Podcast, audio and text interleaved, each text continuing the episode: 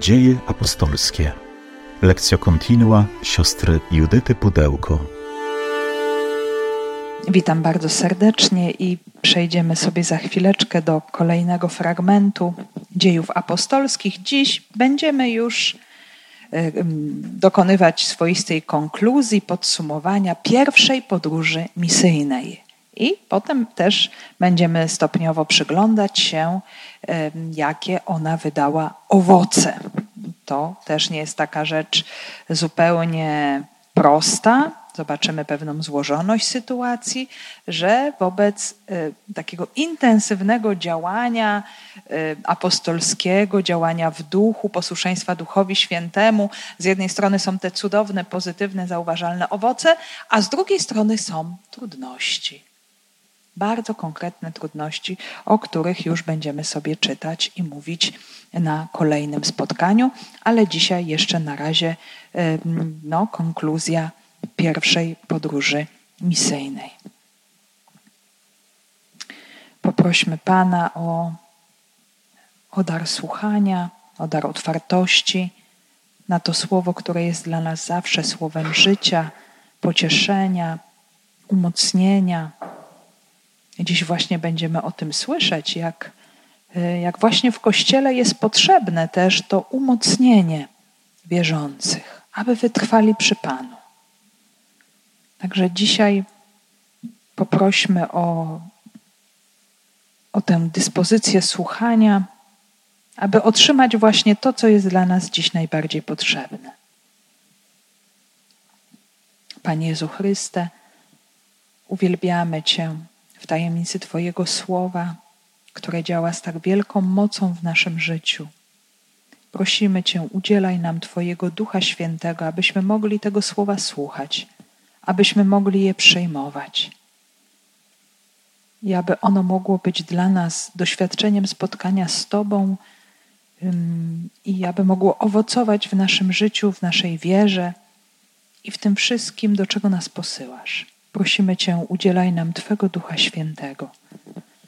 Przyjdź o Duchu Święty, przyjdź mocy Boga i słodyczy Boga. Przyjdź Ty, który jesteś poruszeniem i spokojem zarazem.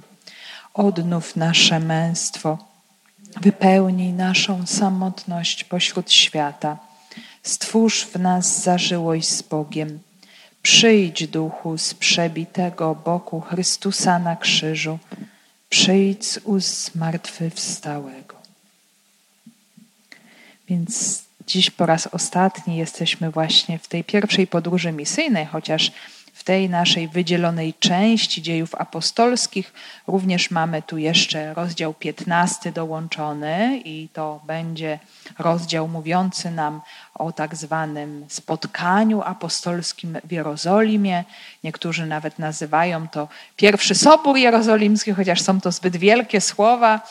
To jeszcze nie jest ten czas, to jeszcze nie ta struktura e, Kościoła pierwotnego, ale chodzi właśnie o takie spotkanie odpowiedzialnych za Kościół, którzy będą z zadziwieniem przyglądać się temu, no, co ten Duch Święty robi w jaką stronę nas prowadzi.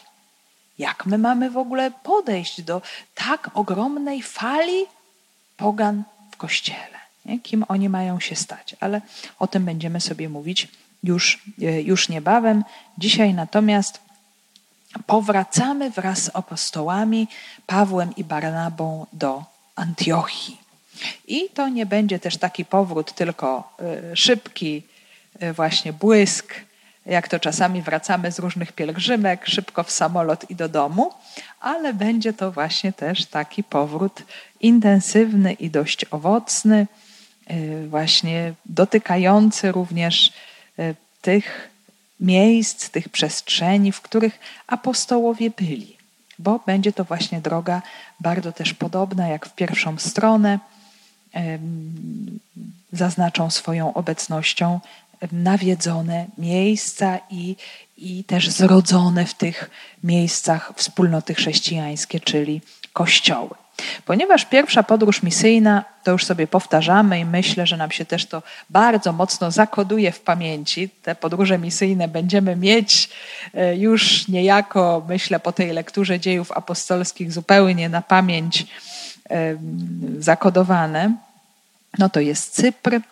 Potem z Cypru, jak pamiętamy, okrętem do Azji Mniejszej, czyli tereny dzisiejszej Turcji, Pergę, Antiochia Pizydyjska i Konium – I to piękne, niesamowite doświadczenie e, początkowo tych wspólnot mieszanych, Żydów i Pogan, którzy słuchają słowa, e, przyjmują wiarę.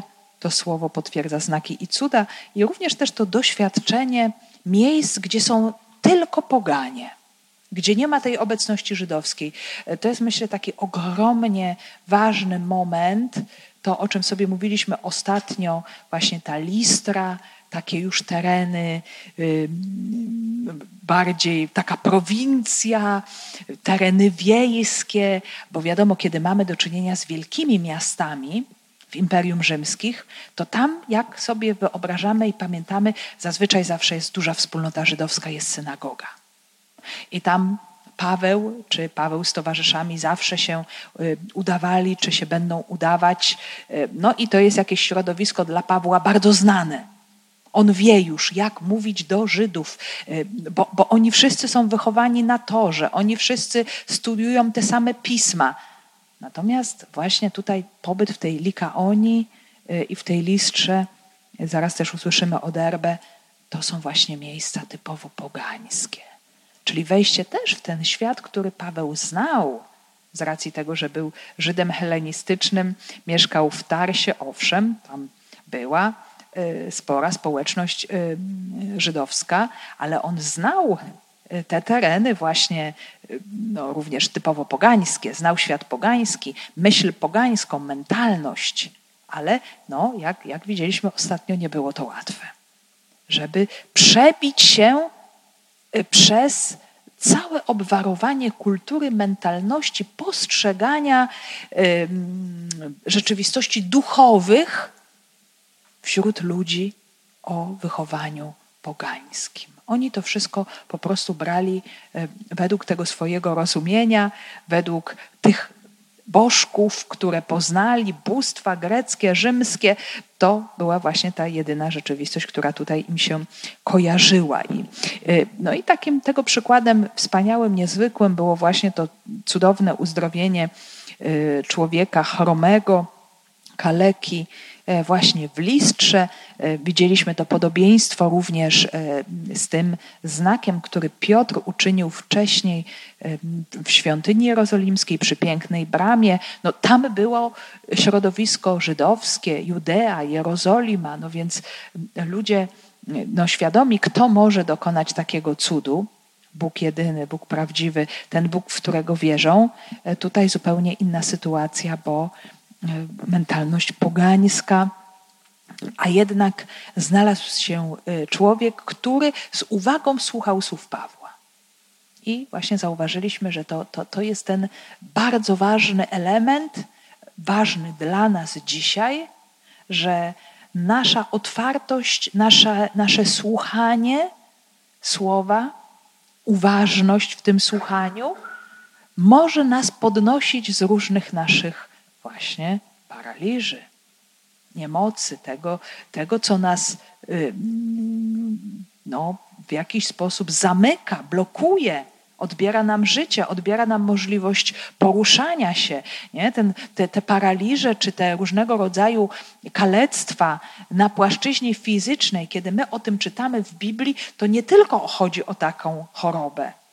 To jest obraz również pewnego stanu duchowego człowieka który jest niesamodzielny, który sobie nie radzi, który nie może żyć normalnie, który jest gdzieś w jakiś sposób sparaliżowany. No i teraz właśnie to Słowo Boże może i ma moc otwierać te wszystkie przestrzenie, wyprowadzać nas z tego paraliżu, z naszego zamknięcia, z naszych niemocy, takich czy nie innych. I tak się właśnie to stało, a e, pogański tłum uznał to za działanie bogów greckich, Zeusa i Hermesa i zamierzał złożyć apostołom ofiarę, którzy bardzo intensywnie na to zareagowali, sprzeciwili się tej rzeczywistości e, i, i w, tej, w tym zamieszaniu wygłosili pouczenie o Bogu jedynym Stwórcy wszystkiego, aby móc doprowadzić swoich słuchaczy właśnie do prawdy o Jezusie Chrystusie. Nie jest to rzeczą prostą, bo tutaj jeszcze trzeba tak jakby wracać do Adama i Ewy, czyli do samego początku. To, co już w narodzie żydowskim było przerobione, było oczywiste, było jasne, jest Bóg jedyny, a my czekamy na Mesjasza. I w tym momencie e, karygmat Pawłowy rozpoczyna się właśnie od Mesjasza. Tutaj karygmat musiał rozpocząć się od Adama i Ewy, czyli od, od stworzenia e, świata. I, I w całym tym działaniu, co też jest takie niezwykłe, że kiedy pojawiają się Żydzi y, z okolicznych, wcześniej nawiedzonych przez apostołów miast i podburzają ludność pogańską, ten sam tłum, który uważał ich za bogów, chciał ich zabić. Bardzo mocne doświadczenie. Mówiliśmy sobie o tym, że właśnie to jest wielka próba dla ewangelizatora. Być wolnym. Nie wiązać się z tym zachwytem tłumów, Y, które ubóstwiają. Właśnie, to jest myślę bardzo dobre słowo pasujące do tej rzeczywistości. Oni zostali właśnie ubóstwieni za to, co się stało. I tak się bardzo często dzieje dziś, że ewangelizator może chcieć stać się takim bożyszczem tłumów, czerpać swoją jakąś siłę, radość, życie właśnie z tego ubóstwienia tłumów i jest to rzecz bardzo złudna, bo ten sam tłum zaraz zechce odebrać ci życie. Jak się tylko przydarzy do tego e, okazja. Więc apostołowie są tutaj wolni w obydwu rzeczywistościach, wymiarach. E, ukamienowany Paweł e, podnosi się, powstaje i apostołowie dalej udają się do Derby. Więc takie bardzo też intensywne doświadczenia. Z dziejów apostolskich. Następnego dnia udał się razem z Barnabą do Derbe. W tym mieście głosili Ewangelię i pozyskali wielu uczniów, po czym wrócili do Listry, do Ikonium, do Antiochii, umacniając duszę uczniów, zachęcając ich do wytrwania w wierze, bo przez wiele ucisków trzeba nam wejść do Królestwa Bożego. Kiedy w każdym kościele wśród modlitw i postów ustanowili im starszych, polecili ich panów, którego uwierzyli. Potem przeszli przez Pizydię i przybyli do Pamfilii. Głosili słowo w Pergę, zeszli do Attalii, a stąd odpłynęli do Antiochii, gdzie za łaską Bożą zostali przeznaczeni do dzieła, które wykonali. Kiedy przybyli i zebrali Kościół, opowiedzieli, jak wiele Bóg przez nich zdziałał i jak otworzył poganom bramę wiary. I niemały czas pozostali, spędzili wśród uczniów. Następnego dnia udał się razem z Barnabą do Derbe. No, to, to nam pokazuje ogromną odwagę, ogromną odwagę apostołów, szczególnie Pawła, bo dopiero co ukamienowany podnosi się, otoczony gronem uczniów, ma w sobie na tyle siły ducha i również ciała, aby wyruszyć dalej w drogę. E, I Derbe to jest właśnie takie miasto u podnóża e, pasma Taurusu, e, najbardziej na południe, wysuniętym z krawku Likaoni, 130 kilometrów od Ikonium i już blisko też Kapadocji. W starożytności była to taka zapadła mieścina, niezbyt ważna, ale tylko dlatego się liczyła, że leżało właśnie po drodze prowadzącej do Cylicji, tej właśnie Pawłowej Cylicji. I mieszkali tam i Likaończycy, i Grecy, Rzymianie, Żydzi, którzy się zajmowali pośrednictwem handlowym. Nic natomiast nie usłyszymy o jakiejś zorganizowanej wspólnocie żydowskiej czy synagodze. Niemniej jednak pewnie przebywali tam jakiś pewien czas właśnie w, w sprawach handlowych czy jakichś też innych zawodowych. To, co też jest ważne, to fakt, że Derbe było taką górską fortecą, no, czyli takim miastem również pełniącym funkcję miasta obronnego. Co ciekawe, zanim stało się miastem rzymskim, e, przez pewien czas rządził tam zbójnik Antypater.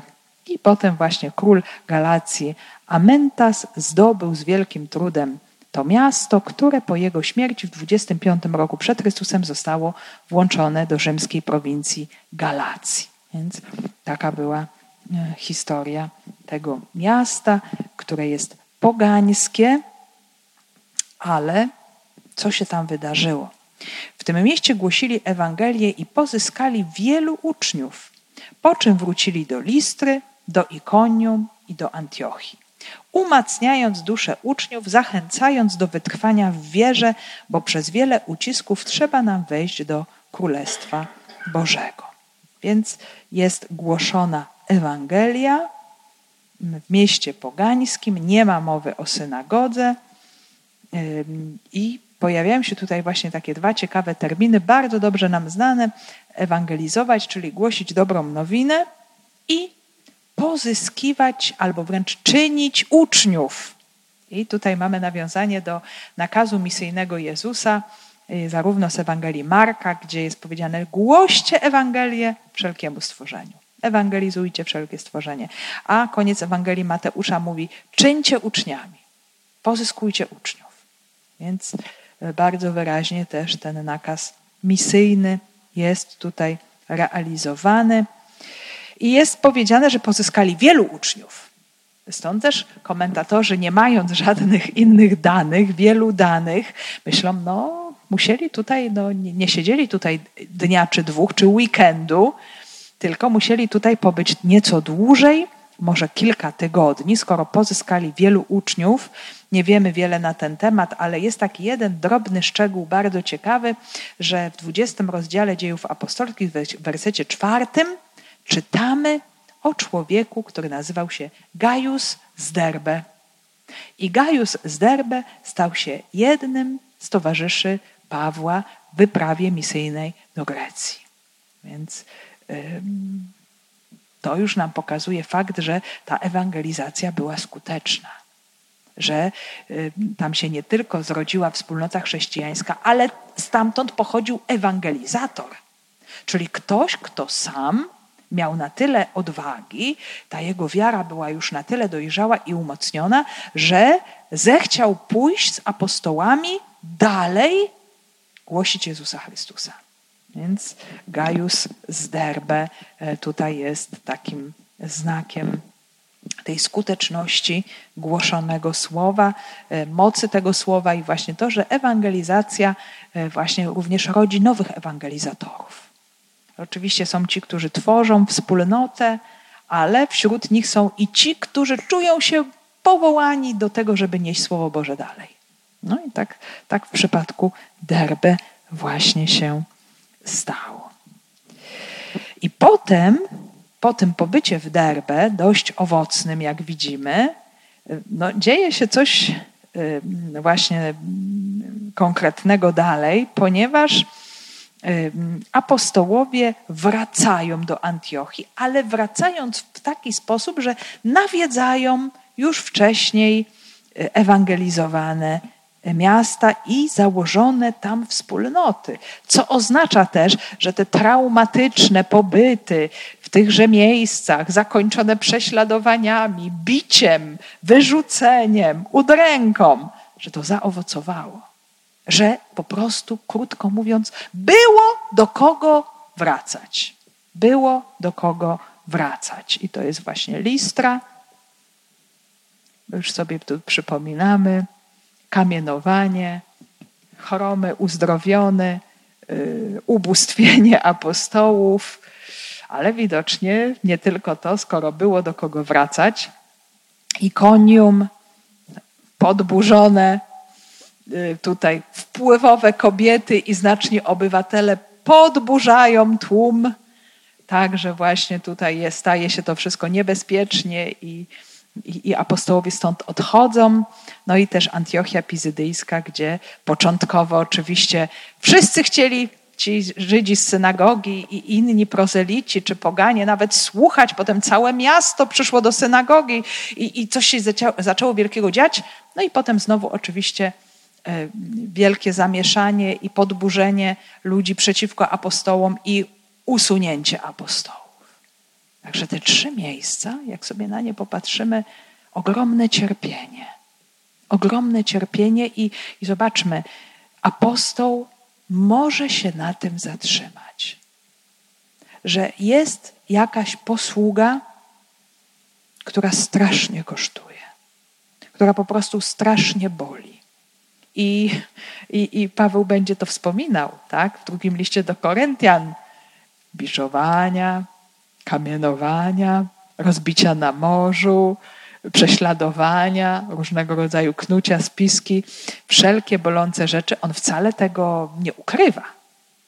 Że głoszenie Jezusa Chrystusa boli tak po ludzku. Że jest to coś, co nawet uderza w naszą ludzką naturę, i my wchodzimy w tę rzeczywistość umierania po ludzku. Bo dlaczego? Bo Ewangelia rodzi sprzeciw. Są ci, którzy, y, którym otwiera serce, ale są ci, którzy mówią kategorycznie nie. I zawsze będzie znakiem sprzeciwu, tak czy inaczej. Ale, jak widać tutaj po tym słowie, oni się nie zatrzymali na tym bolesnym doświadczeniu. Jest to niesamowicie ważne. Ja myślę, że każdy z nas ma jakiś w sobie, niesie jakiś osobisty trud bycia chrześcijaninem. Może nikt z nas nie był kamienowany, ani nie był wprost biczowany. Ale czasami, moi drodzy, słowa nas biczują. Słowa innych nas kamienują. Opinie innych nas kamienują. Niechęć innych nas zabija. Nie? To, to jest właśnie to, czego doświadczamy jako chrześcijanie. I Paweł z Barnabą mają na tyle ducha i mocy Pana, że wracają właśnie w te miejsca. Dlaczego? Bo wiedzą, że Pan tam zadziałał, że tam się objawiła Jego łaska, Jego moc. Pośród tychże prześladowań. Jest to no, coś absolutnie wykraczającego poza ludzką naturę, możliwości, ponad to, co ludzkie. Tylko Duch Święty może tak człowieka usposobić, żeby przestał walczyć o swoje życie, bo jest to w nas bardzo normalne, że każdy z ludzi mamy ten instynkt samozachowawczy, no też, który Pan Bóg nam dał, nie? że bronimy swojego życia, kiedy jest ono atakowane. Ale tutaj okazuje się, że jest coś większego niż moje ziemskie życie. I apostołowie wyraźnie to pokazują. Jest coś więcej. I dlatego my tam wracamy. Pan Bóg tam zadziałał, objawiła się Jego moc pośród prześladowań, pośród trudności. I tym widocznym znakiem mocy Bożej są właśnie ci uczniowie, te wspólnoty, że oni mają tam do kogo wracać, że jest owoc. I tym owocem są ludzie, którzy uwierzyli. Ci chrześcijanie, którym trzeba właśnie pomóc. I ta pomoc jest konieczna, bo to są takie, byśmy powiedzieli, baranki młode, tak? Ci, którzy dopiero co uwierzyli, e, ci, którzy dopiero poznają Jezusa Chrystusa i potrzebują bardzo mocno umocnienia, żyjąc w środowisku świata pogańskiego. Czy nawet, no, tu poganie, tu synagoga żydowska, jeżeli powiemy o Ikonium czy o Antiochii, potrzebują umocnienia i, i dlatego właśnie też ta obecność e, apostołów w tym miejscu. I, I to umocnienie jest właśnie bardzo konkretne, bo czytamy o umocnieniu dusz uczniów, zachęty do wytrwania w wierze. I co ciekawe, właśnie tutaj pojawia się taki termin, który w różnych formach jest y, obecny w różnych też miejscach Nowego Testamentu. I co ciekawe, ewangelista Łukasz używa tego terminu w odniesieniu do Piotra. Jest to taki bardzo szczególny moment, bo podczas ostatniej wieczerzy, jak pamiętamy, Jezus zapowiada Piotrowi jego niestety zdradę, jego zaparcie się. Piotr oczywiście nie chce tego przyjąć. Jezus wie, że tak będzie, ale potem też e, te swoje słowa e, no, już kieruje w dalszą przyszłość i, i właśnie mówi: Ty nawróciwszy się ze swej strony, umacniaj Twoich braci. Jakby już, już wychodząc w przyszłość, pokazując, do czego Piotr dojdzie po tym bolesnym doświadczeniu, Jezus wie, że Piotr się nawróci. Że to, to doświadczenie zdrady go, y, no, do, do, do, do czegoś go nauczy, do czegoś go przygotuje. I, I będzie to wielka misja. I to będzie właśnie ta misja Piotra umacniania braci w wierze. I tutaj apostołowie Paweł i Barnaba wchodzą właśnie też w to zadanie umacniania braci wierze. Potem też zauważamy to same słowo w różnych innych miejscach w dziejach apostolskich, gdzie, gdzie Paweł w kolejnych wyprawach, czy Paweł, czy jeszcze inni jego towarzysze, czy Juda i Sylas, czy inni apostołowie, głosiciele, nawiedzają wspólnoty, aby ich umacniać w wierze. No to jest niesamowicie ważne. My potrzebujemy ciągłego umocnienia w wierze i dlatego słuchamy słowa. Ja przynajmniej e, e, zawsze, ilekroć czytam, słucham słowa, je rozważam, ono mi rozgrzewa serce. Ono mi pokazuje ten ogromny cud, jaki Bóg czyni mocą swojego ducha w nas, wokół nas, bez względu na to, w, jakim, w jakiej rzeczywistości żyjemy, co się dzieje, jakie są trudności to jednak to Słowo Boże jest ciągle umacniające i ono działa w nas, ono działa przez nas. Ktoś jest do nas posłany, my jesteśmy posłani do innych, po to, żeby to umocnienie w wierze następowało. Każdy tego umocnienia w wierze potrzebuje. Nie? Tak sam Jezus ustanowił Piotra, a jeżeli ustanowił Piotra, to ustanowił Kościół po to, żeby umacniać w wierze. Nie? Też, też z tego względu, że wiara to, to nie jest też jakiś, możemy powiedzieć, jakaś pojedyncza decyzja, o czym jeszcze za chwilę. E, co ciekawe, ten termin tutaj użyty oznacza z jednej strony umacnianie, a z drugiej strony e, drugie znaczenie to jest opieranie się na czymś. Czyli to umacnianie może wynikać z tego, że ja się na czymś czy na kimś opieram. Jak sobie tak spojrzałam na użycie tak wyrywkowo tego terminu w Septuagincie chociażby, to można się opierać na bardzo różnych rzeczach. Na przykład na kolumnach, na przykład na włóczni, na przykład na Egipcie, czyli na jakimś potężnym imperium. Y, oblubienica opiera się na oblubieńcu, a w końcu można opierać się na Bogu. Czyli Właśnie to umocnienie to jest nasze opieranie się również na kimś. Na kim się opieram? Mogę się opierać na rzeczywistościach, które wydają mi się być mocne, wydają mi się y, no, takie, dawać mi jakieś poczucie pewności, a wcale tak nie jest. Nie? Bo ta moc, moc pochodzi od Pana. I kolejne dzieło to jest zachęta, czyli jest umacnianie,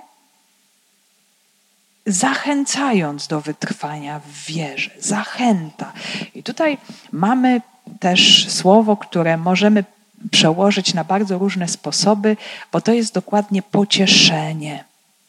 Pocieszenie, y, termin, od którego pochodzi słowo paraklet. Y, użyty jest tu czasownik parakaleo, co oznacza właśnie zachętę i pocieszenie. Y, w tym kierunku, żeby wytrwać w wierze. Bo wiara to nie jest jednorazowa decyzja, że wystarczy powiedzieć wierzę i już koniec na wieki wieków, amen, aż do śmierci e, już jest wszystko załatwione. To tak nie jest, ale wiara jest to stan, właśnie wiara się albo się rozwija, albo się zwija. Wszystko zależy właśnie od kolejnych decyzji, które podejmujemy. I teraz potrzebujemy właśnie tego umocnienia, i potrzebujemy tego pocieszenia, aby trwać w tej wierze, właśnie by zamieszkiwać w niej, przebywać w tym stanie, cały czas odpowiadać tak. Nie? I to jest właśnie też to jest dzieło Ducha Świętego w nas, tego właśnie, który jest tym zachęcaczem, o, tak możemy go też nazwać, nie? Paraklet, pocieszyciel i zachęcacz, który, który właśnie e, on, on najpełniej dokonuje tego dzieła umocnienia, żebyśmy trwali w wierze. Moi drodzy, to, że wierzymy i jesteśmy w kościele w sposób świadomy, To jest znak, że mamy parakleta, że On w nas działa, że On nas pociąga, że, że prowadzi nas właśnie w tym kierunku, żebyśmy słuchali słowa. Nie, bo nieprzyjaciel wiadomo, że będzie robił wszystko, żebyśmy tego słowa nie słuchali.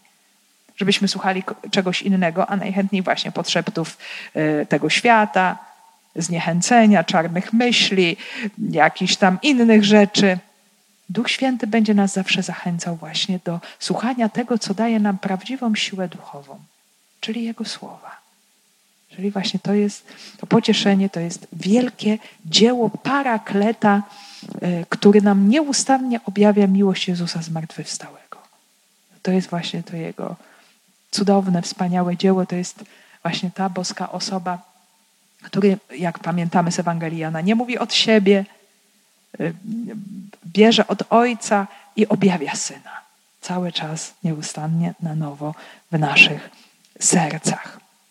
I tutaj mamy też y, cytat w, y, w dziejach apostolskich, no właśnie umacniając duszę uczniów, zachęcając do wytrwania w wierze, bo przez wiele ucisków trzeba nam wejść do Królestwa Bożego. I to jest właśnie też takie wyrażenie typowo Pawłowe. Zobaczmy, mamy tutaj sporo tych elementów, chociażby w pierwszym liście do Tesaloniczan, gdzie Paweł mówi tak.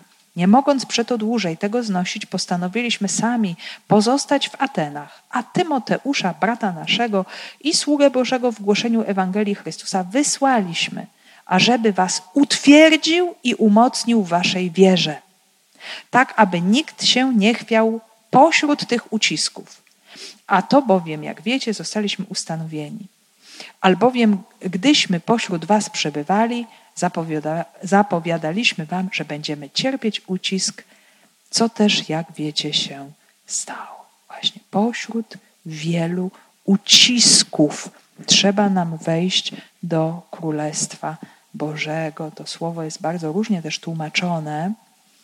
Y, bo my też słyszymy chociażby w tych Ewangeliach, już y, pod koniec roku liturgicznego, jak mamy zapowiedzi czasów ostatecznych, tam się bardzo często to słowo pojawia o ucisku, który nastąpi. Ucisk.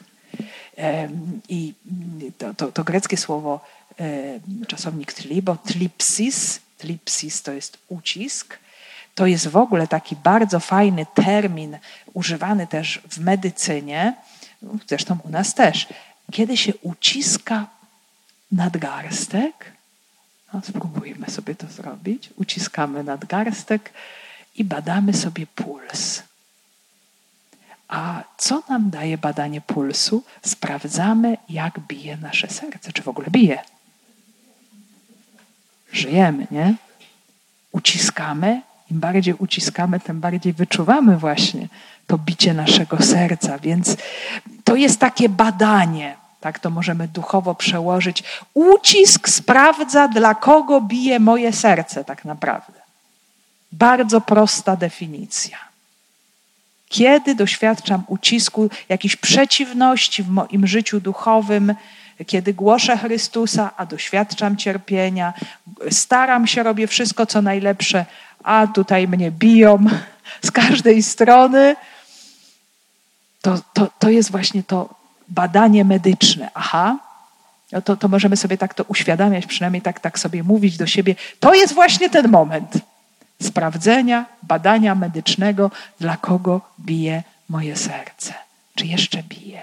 Bije dla Chrystusa. Więc to jest właśnie to dojrzewanie w wierze, które się dokonuje pośród ucisków, pośród trudności. E, to jest też właśnie ta wąska brama, wąska ścieżka, o której mówiła nam Ewangelia. Czyli do królestwa się niejako przeciskamy. Nie szeroka autostrada wspaniała, która wiedzie do zguby, gdzie tam jest wygodnie i wszystko tylko robimy, żeby żyć wygodnie. Zobaczmy, do tego nas zaprasza świat. Taka jest obecnie mentalność panująca, królująca w całym świecie. Wszystko zrób, żeby żyć wygodnie bez problemów, niezależnie. Y, czy ci w tym pomoże, no ja nie wiem, tabletka, wycieczka, czy nowy proszek do prania, jak reklamy pokazują, ale wszystko ma służyć temu, żeby żyć bezproblemowo, wygodnie, bez bez, bez ucisków, komfortowo. I, I to jest wspaniałe życie. Zobaczmy, Słowo Boże nam pokazuje coś zupełnie innego. Pośród ucisków. I to jest normalna kondycja chrześcijanina. To nie jest, to nie oznacza, że my jesteśmy ukarani, nie? Bo, bo przeżywamy różnego rodzaju uciski, takie czy nie inne trudności, że coś jest z nami nie tak, że jesteśmy źli i teraz nam się tutaj na głowę zwala. To jest rzeczywistość chrześcijanina, który idzie drogą Chrystusa pośród ucisków, gdzie jest badany jego puls duchowy. Po prostu. Nie? I to jest bardzo trudne, bo to jest w ogóle wbrew mentalności tego świata. Nam świat cały czas mówi co innego. A Słowo Boże nam mówi co innego. Nie o to chodzi, że chrześcijanin to jest właśnie jakiś cierpieltnik, który się tylko skupia na cierpieniu. Nie, bo my, my jesteśmy piewcami życia. I to jeszcze takiego życia, które nie zna końca. Życia na wieki, życia w ogóle cudownego.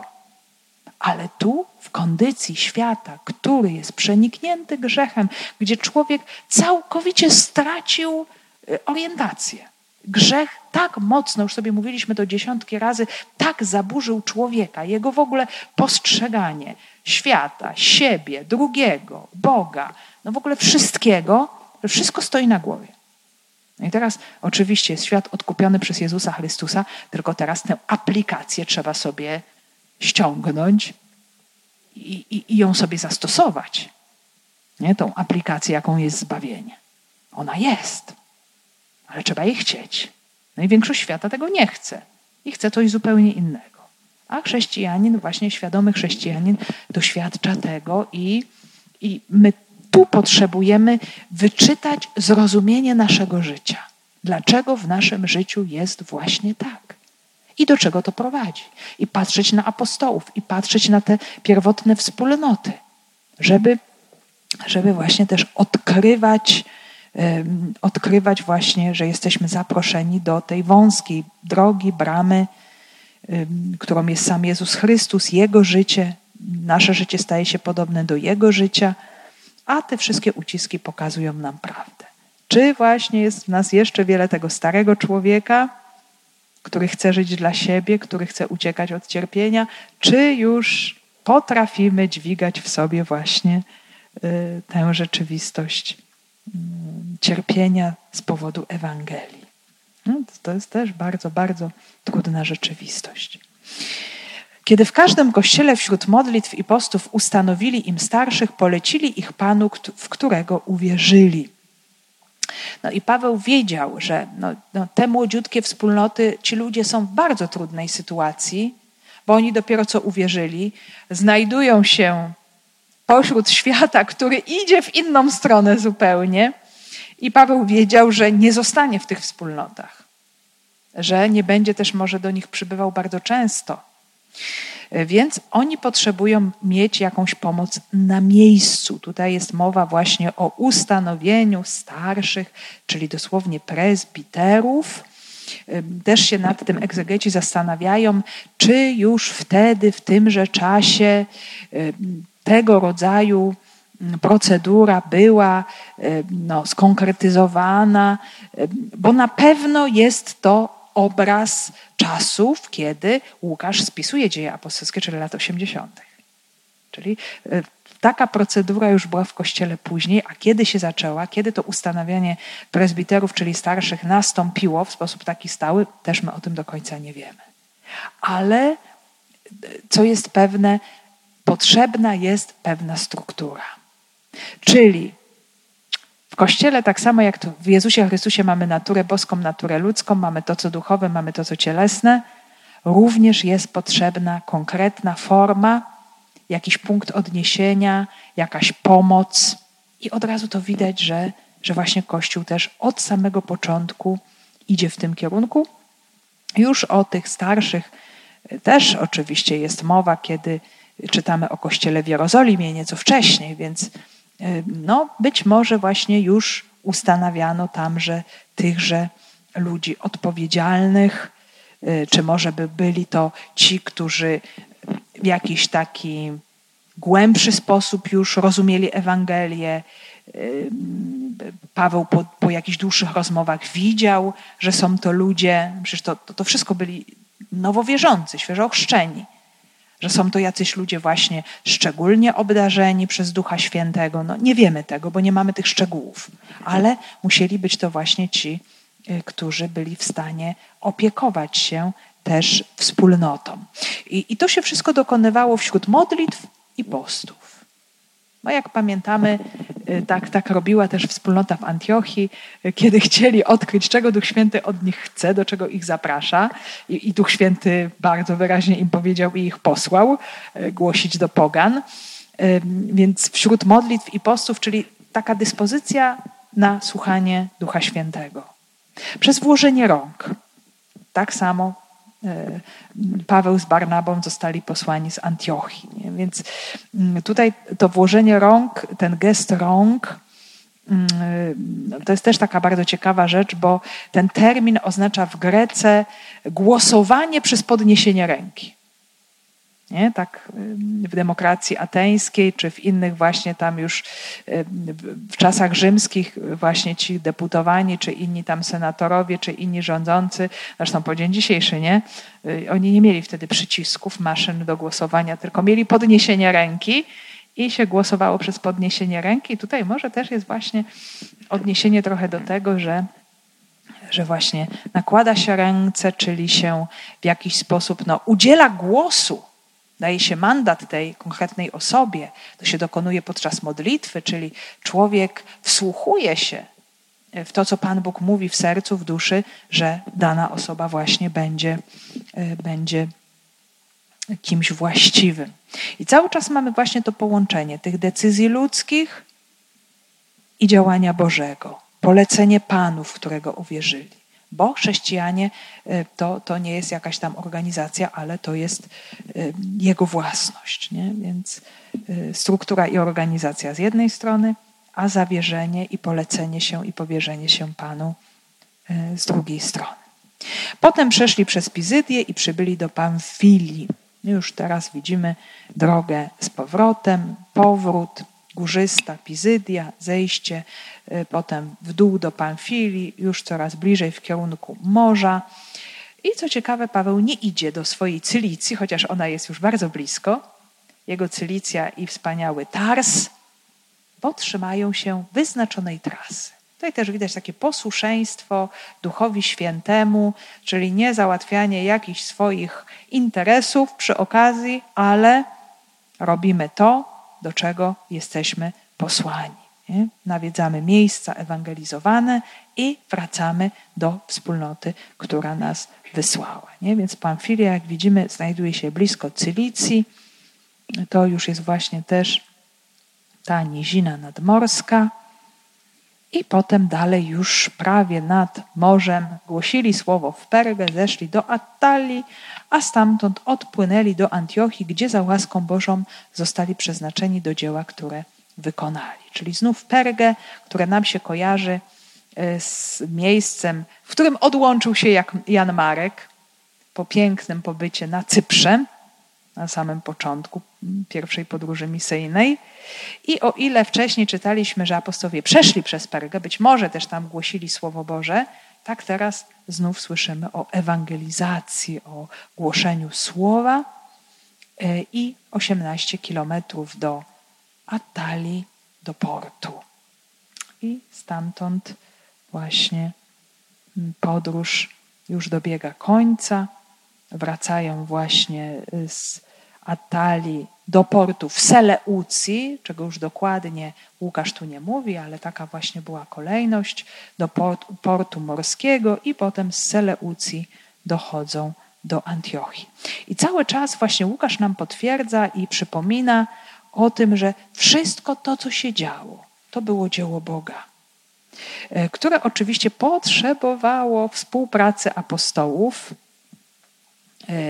to było dzieło boskoludzkie i taka jest właśnie natura Kościoła, że musi być ta współpraca Bóg i człowiek. Bóg chce posługiwać się nami. To pokazuje Ewangelia.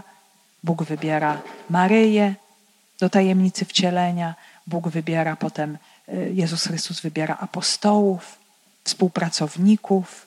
No, mógłby wszystko zrobić sam, bo jest wszechmogący. Ale chce współpracować z nami. I cały czas tutaj dzieje nam podkreślają bardzo mocno, taka jest natura Kościoła, taki jest charakter Kościoła. Że cały czas szukamy tego odniesienia do Boga. Jeżeli nam w kościele tego zabraknie, to jest koniec. To jest po prostu to, to, to, to my się wyłączamy z rzeczywistości łaski. Gdzieś stajemy się jakąś organizacją, może nawet charytatywną, czyniącą wspaniałe dzieła, ale czy poganie takich nie czynią? Czynią jeszcze lepsze od nas. Nie trzeba być człowiekiem wierzącym, wielokrotnie to słyszymy, żeby robić dobre rzeczy. Zresztą obecnie robienie rzeczy dobrych jest bardzo modne. I się dużo tego publikuje, i się robi selfie, i się przechwalają jedni przed drugimi, ile to dobrego czynią innym. No dobrze, niech czynią. Ale w kościele nie o to chodzi. W kościele o to chodzi, żeby być posłusznym Bogu. Żeby iść za Jezusem Chrystusem tak, jak On chce. I tu, tu jest wymagane y, to posłuszeństwo Duchowi Świętemu, słuchanie Go czego ten Duch Święty chce ode mnie w tym momencie. A może mnie zaprasza właśnie do takiej postawy, y, y, do takiej sytuacji, do takiego zadania, gdzie będę wyśmiany przez innych ludzi, odrzucony tak jak Paweł z Barnabą. Nikt nie będzie o mnie tutaj wypisywał w internecie, jakie to wielkie cuda, wspaniałości, wręcz coś przeciwnie. Nie?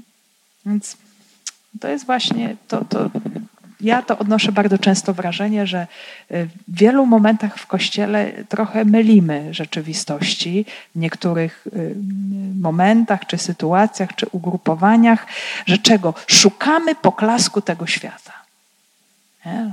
Nas dobrze mówiono, żeby tak, y, żeby czasami się nie sprzeciwić, tak właśnie pod publiczkę, poprawność taka czy nie inna. Tracimy na tym zawsze bardzo dużo słuchanie Ducha Świętego. Czy to się komuś podoba, czy się komuś nie podoba. Nie? Więc, e, a to wymaga ogromnej pokory, jakiegoś uniżenia, słuchania słowa, modlitwy. Mm, to, to jest właśnie ta droga. I jest to droga zawsze bardzo, bardzo wymagająca też e, i, i bardzo trudna. Więc to jest dzieło, do którego wzywa Pan Bóg, a nie które sobie ustanawiają ludzie, politycy, media, celebryci, opinia publiczna. My nie żyjemy po to, żeby się podobać tymże wszystkim jako chrześcijanie. Nie po to. Hmm? Po to, żeby słuchać Ducha Świętego i iść naprawdę za Nim. Czy Zawsze chrześcijanin idzie pod prąd. I zawsze się znajdzie ktoś, komu się nie będziemy podobać. Jeżeli e, jakiś chrześcijanin ma taką chęć podobania się wszystkim ludziom i wyglądania ładnie i w ogóle, to jest straszna pułapka. Straszna pułapka, w którą się wpada od razu. No i jest to rzecz bardzo, bardzo druzgo, druzgocząca i niszcząca. Nie? To jest właśnie to, czego uniknęli Paweł z Barnabą Blistrzy nie poddali się ubóstwieniu i nie przejęli się, nie załamali się po ukamienowaniu. E, I to, to jest właśnie, to jest ta mądrość Boża. To jest ta mądrość Boża. Kiedy przybyli i zebrali Kościół, opowiedzieli, jak wiele Bóg przez nich zdziałał i jak otworzył poganom bramę wiary. I niemały czas spędzili wśród uczniów. To jest też kolejna ważna rzecz, że apostołowie są zawsze we wspólnocie. Nie idą w swoim imieniu, nie działają sami z siebie, czy nawet y, sami tylko z polecenia Ducha Świętego, ale jest oprócz tego, że Duch Święty ich posyła, to ich posyła konkretna wspólnota. I z tą wspólnotą dzielą swoje doświadczenia. Więc były trudy, były trudy, było cierpienie, jak sobie powiedzieliśmy, i to nie małe, ale zobaczmy, o czym oni opowiadają. Jak wiele Bóg przez nich zdziałał. To jest niesamowita rzecz, mieć takie spojrzenie wiary po takich dramatach, jakie tam były, po takim, byśmy powiedzieli, tak po prostu no, mordobiciu prawie, powiedzieć: Bóg zdziałał przez nas wielkie rzeczy. Nie? To, to, jest, no, to jest wielkie, to jest niezwykłe. To jest właśnie ten, to wielkie, wielkie dzieło wiary. Mm, I oni się właśnie z tego cieszą. Bóg działał przez nas. Bóg otworzył przez nas właśnie bramę wiary y, poganom. To On sam tego uczynił. I, I, chcąc się posłużyć właśnie człowiekiem do tego, żeby w drugim człowieku obudziła się wiara, bo spodobało się Panu zbawić świat przez głupstwo głoszenia słowa, jak mówi święty Paweł. Spodobało się Bogu. Mógł wybrać inną drogę, ale właśnie wybrał taką i przez głoszenie słowa rozpoczęło się to wielkie dzieło ewangelizacji wśród pogan, którzy nawet nie słyszeli o Bogu jedynym, y, którzy musieli przechodzić z czystego pogaństwa, bałwochwalstwa właśnie do, y, do wiary chrześcijańskiej, co jak listy Pawłowe pokazują, no było bardzo trudnym procesem i wymagało tego pouczenia, kształtowania bardzo, bardzo długiego i, i mm, pouczenia, ale Bóg właśnie E, rozpoczął przez apostołów to dzieło. Nie? Więc jest to jakaś właśnie taka synergia, my mówimy to piękne słowo, to współdziałanie mm, Boga i człowieka w jednym wspólnym dziele. I na to kładą nacisk apostołowie. Bóg dokonał tych dzieł. Nie? Czy, no to od razu to słowo nam, nam, nam stawia to pytanie, czy my to widzimy, jak Bóg działa przez nas, jak Bóg się nami posługuje. Się posługuje. I to jest nam potrzebne. To jest, powinno być źródłem naszej radości. Tak, Bóg się przez nas posługuje, e, nami posługuje, przez nas działa e, i dokonuje właśnie tych wielkich swoich dzieł.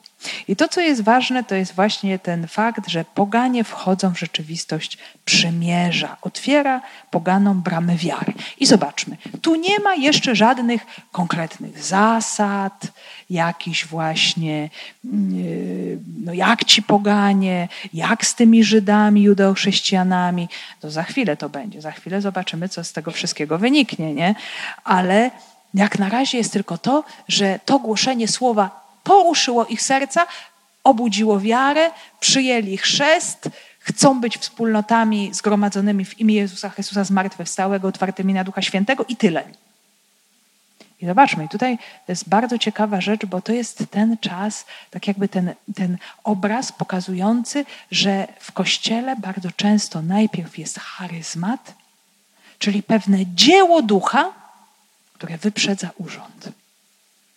Kościół potrzebuje to potwierdzić. Zawsze tak jest. We wszystkim, we wszystkich największych dziełach, cudach, charyzmatach, świętych, niezwykłych. Potem stopniowo, powoli Kościół to rozpoznaje. Albo i nie, bo też są dzieła fałszywe, o czym też nam mówi e, Pismo Święte i o fałszywych braciach też nam mówi Nowy Testament. Co się też zdarza, trzeba być tego świadomym, nie? że mogą być y, ci, którzy wprowadzają zamęt we wspólnocie, się uważają za wielkich tu charyzmatyków. Więc Kościół potrzebuje czasu, żeby to rozpoznać, ale najpierw jest dzieło. Jest konkretny owoc, są nawróceni poganie. Więc potem dopiero pojawią się właśnie różnego rodzaju dylematy, y, no, które trzeba będzie wspólnie rozwiązać. I to jest normalne życie Kościoła przez dwa tysiące lat. Nie? Że jest duch, który popycha do jakiegoś dzieła, są różne charyzmaty w Kościele, i y, no jak są to dzieła już w ramach tego, co jest powszechnie ustalone, no to tam nie trzeba kruszyć kopii o nic i, i debatować, ale jeżeli są to jakieś dzieła nowe, no to Kościół się zatrzymuje też nad tym. Teraz tutaj, mm, tak Łukasz celowo kończy ten opis pierwszej wyprawy, tak się cała rzeczywistość uspokaja, apostołowie tak osiadają w tej Antiochii, spędzają tam czas, dzielą się tą swoją radością, y, cieszą się z tego, że poganie wierzą, że jest jakiś konkretny owoc ich trudu, również apostolskiego. Jest to taki czas z jednej strony spokojny, ale z drugiej strony jest to czas, kiedy już powoli zaczyna się ferment i zaczyna się kryzys, który za chwilę wybuchnie. W kolejnym wersecie dziejów apostolskich, który sobie przeczytamy w następnym tygodniu, i będzie to wymagało znów ogromnej otwartości na Ducha Świętego i zobaczymy, jak jest normalna, jaka jest normalna procedura właśnie rozwiązywania tego rodzaju różnych problemów w Kościele i y, podchodzenia do nowości w Kościele. Bo, bo to nie jest tak, że to tylko wtedy były te nowości, a teraz ich nie ma, teraz też są.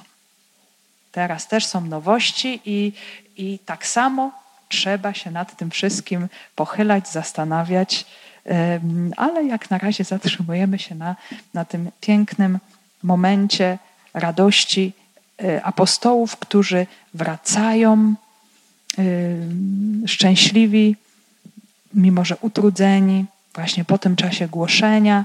To są te pierwsze kościoły Pawłowe, które on założył zrodzony właśnie z jego cierpienia, z jego żaru apostolskiego, z mocy Ducha Świętego. I kiedy czytamy właśnie listy Pawła, to możemy właśnie wyczuć tam tę troskę Ojca, który pochyla się y, nad tymi dziećmi, które zrodził w Chrystusie dla Ewangelii i których życia według wiary pragnie z całego serca. I to jest właśnie ten początek, za który dziękujemy, którym się cieszymy, a za chwilę przejdziemy do tych wszystkich burzliwych dylematów zrodzonych właśnie z tej wielkiej, cudownej Pawłowej ewangelizacji.